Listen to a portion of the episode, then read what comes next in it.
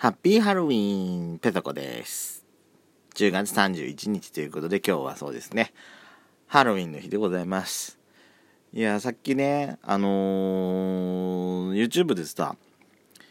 今あのー、渋谷のスクランブル交差点のところライブ中継ライブカメラでさなんか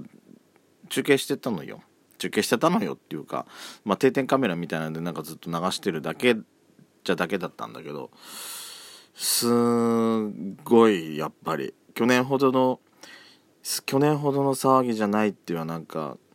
まあ去年ほどの騒ぎっていうか、まあ、今日がさやっぱり木曜日じゃないですか。あのー、まあどうしてもさまあどうしてもさっていうかこの間の日週末の方がやっぱりねやっぱ週末の方が人が集まりやすいしそういうとこにやっぱ出やすいっていうとこもあると思うんでまあ10月31日の今日10月今日本番よりはやっぱり先週末の方が人手はいたのかなっていうような感じはまあ実際行ってないから分かんないですけどね。うーんまあ今日はまあねそまあ明日も仕事っていう人もやっぱそれがまあ普通でしょうからそこまでの森、まあ、すごい大混雑ではないのかもしれないけどやっぱペソコのとこからしたらこんな田舎からしたらさあの量はやっぱりすごいよ。さすが東京だなって感じがしてます。ということで今日のペソドコスタートしたいと思います。ドスコイラジオスピンオフ。ペソドコペソコのそこそこ。どうでもいいこと。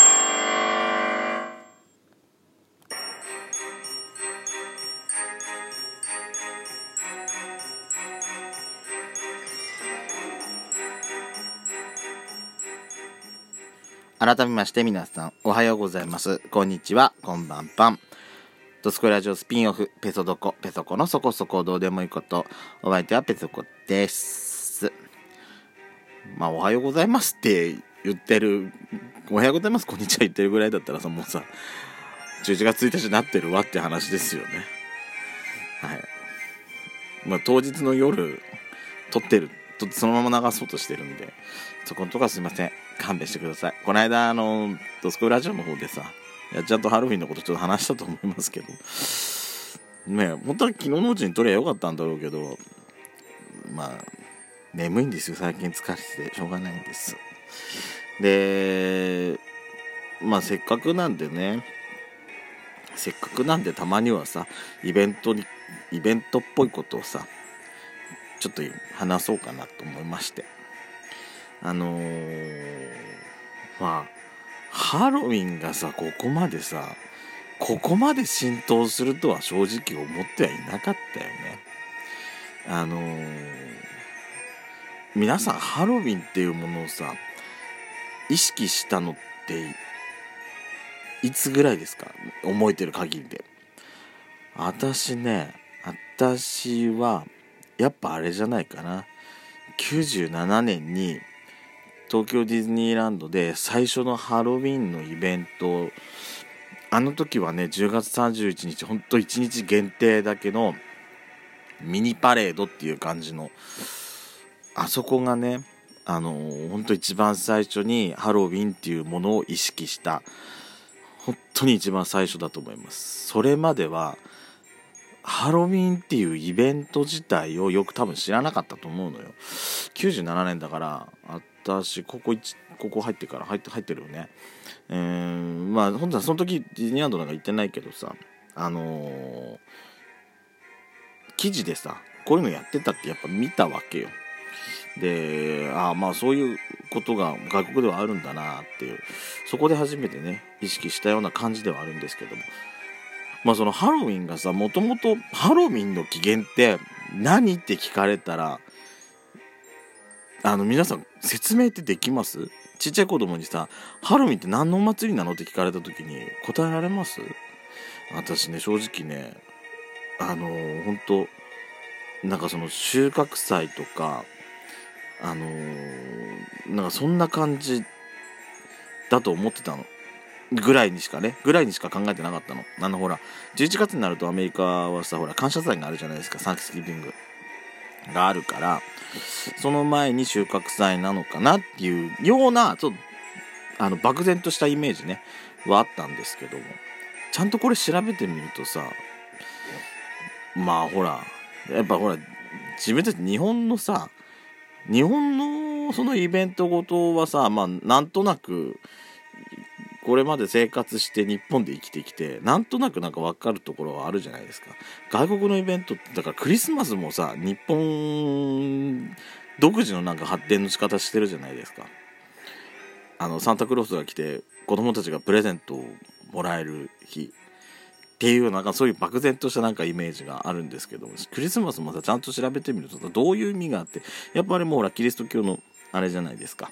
あのから来てるやつだから。ちゃんと調べてみるとねいろいろなんか起源とかが分かって。まあそれはそれでねやっぱ楽しい楽しいっていうかなんか、勉強になるなって。ハロウィンもだから調べてみたんですよ。もともとのハロウィンっていうのはヨーロッパのケルト人がねあのー、2000年以上も昔に遡るみたいなんですけども、えー、ケルト民族がえー、行っていた何つったらいいのかな。やっぱさっき言ったその収穫祭と日本でいうえー、まあ収穫祭っていうかねケルト民族のその1年の始まりっていうのが11月1日が1年の始まりなんですって。だから10月31日っていう日はケルト民族にとっては日本でいうね大晦日。らしいんですよ。そこで、えー、まあ、そこがその収穫祭っていう、もともとね、そういう意味合い持ってたんですけども、それと同時に、その10月31日っていうのが、日本でいうそのお盆みたいな、お盆みたいなね、亡くなった人が現世に帰ってくる日っていう、っていう意味合いがあったんですって。で、そこから、そのケルト民族をね、まあ、キリスト教徒が、まあ、迫害といいますか、えー、まあ制圧して、えー、そのケルト民族の文化とキリスト教の文化が、えー、いろいろ混ざって今のハロウィンという習習わしてみますかしきたりですかそういうあれに発展していったみたいなんですよ。でそのもともとそのケルト民族でいうその10月31日、えー、亡くなった人がその現世に戻ってくるっていうところで、えー、まあ日本で言えばさ亡くなったご先祖様が、えー、戻ってくるっていうそういう意味合いじゃないですか。ケルト人は亡くなったご先祖だけじゃなくてその何？何ていうのその死者の魂だけじゃなくて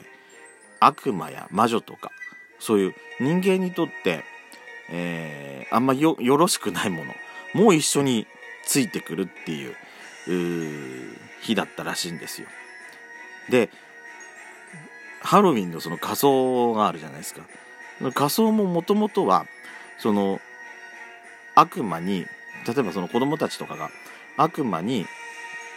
地獄に連れて行かれないように、えー、死者の国から来た悪魔がその子供たちが仮装した子悪魔とかに仮装した子供を見て、えー、これは人間の子供じゃなくて、えー、悪魔悪魔だだから、あの自分たちを襲うその子供たちを襲わせないために、えー、するために仮装をさせたっていうのが起源らしいです。ね。いろいろね調べるとさへえって改めてなんか思うようなことがあったんですよ。だから仮装仮装もね仮装することにもやっぱりやっぱ一つ一つやっぱ意味がねあるんだな。ただやっぱりねお酒飲んでどんちゃんするだけの日じゃないですからね。お盆なんて言ったらそれこそねまあ我々の感覚からすればですけども。皆さんはどんな仮装まあ実際今年仮装された方もいらっしゃると思いますけれどもあのー、皆さんどんな仮装をねしたいですかね？あのー、まあ最近ほら地味ハロウィンってなんかよく流行ってきてるじゃないですか。まあ、仮装なんかどうかもよくわかんないような、あれですけれども、ペソコね、仮装するやつはあんま、そういう衣装って持ってないのよ。いや、持ってるとすれば、何年か前にね、私結婚式に出た時余興しなきゃいけなかったから、その時ね、アナと雪の女王の第一作が流行った時だったんですよ。だから私ね、エルサの衣装だけは持ってんの。ちゃんとカツラ付きで。青いドレスから、あの、金髪のカツラまで。だからね、一応エルサは着れるんだけど、でも多分太ったからね、もう多分あのドレス着れないと思う。あとさ、その時にちょっとちゃんとさ、アイシャドウとかちゃんと化粧もすればよかったなと思って、今になって考えるとなんかすごい思うんですけども。ねえ皆さんどんな仮装したいんですかね？うん、まあ、今年もほら、ディズニーランドとか、まあ、そう最初に、最初に、まあ、私言ったけどさ、やっぱ、私としてのやっぱハロウィンの最初のファーストコンタクトはやっぱりディズニーランドからなんですよ。で、最近やっぱり、いろんなディズニーキャラクターに扮して、パークで楽しむっていうことのがね、あのー、まあ、でもほら、あまりにもその仮装に力入れすぎて、最近のハロウィンは、その、ガチで仮装してくる人たちのためのなんか、そんな雰囲気があって、えー、仮装しない人がなんか楽しめないとかっていう書き込み見たんですけれども、考え方一つだと思うんですけどね。両方とも楽しめれば一番だと思うんですよ。どっちが、あの、向こうがどうだ、こちらがこうだとかっていう、そういうようなさ、考え、決めつけはやめてさ、みんなが楽しめれば一番だと思うんですけど、だからね、渋谷のハロウィンも、なんか、やっぱ他人に迷惑かけないでさ、みんながやっぱ楽しく楽しい、やっぱイベントとしてのお祭りなん、お祭りっていうかやっぱイベントをさ、楽しむっていう考えでいけばいいと思うんですけどね。えー、言い切れなかった。それでは、ペソコでした。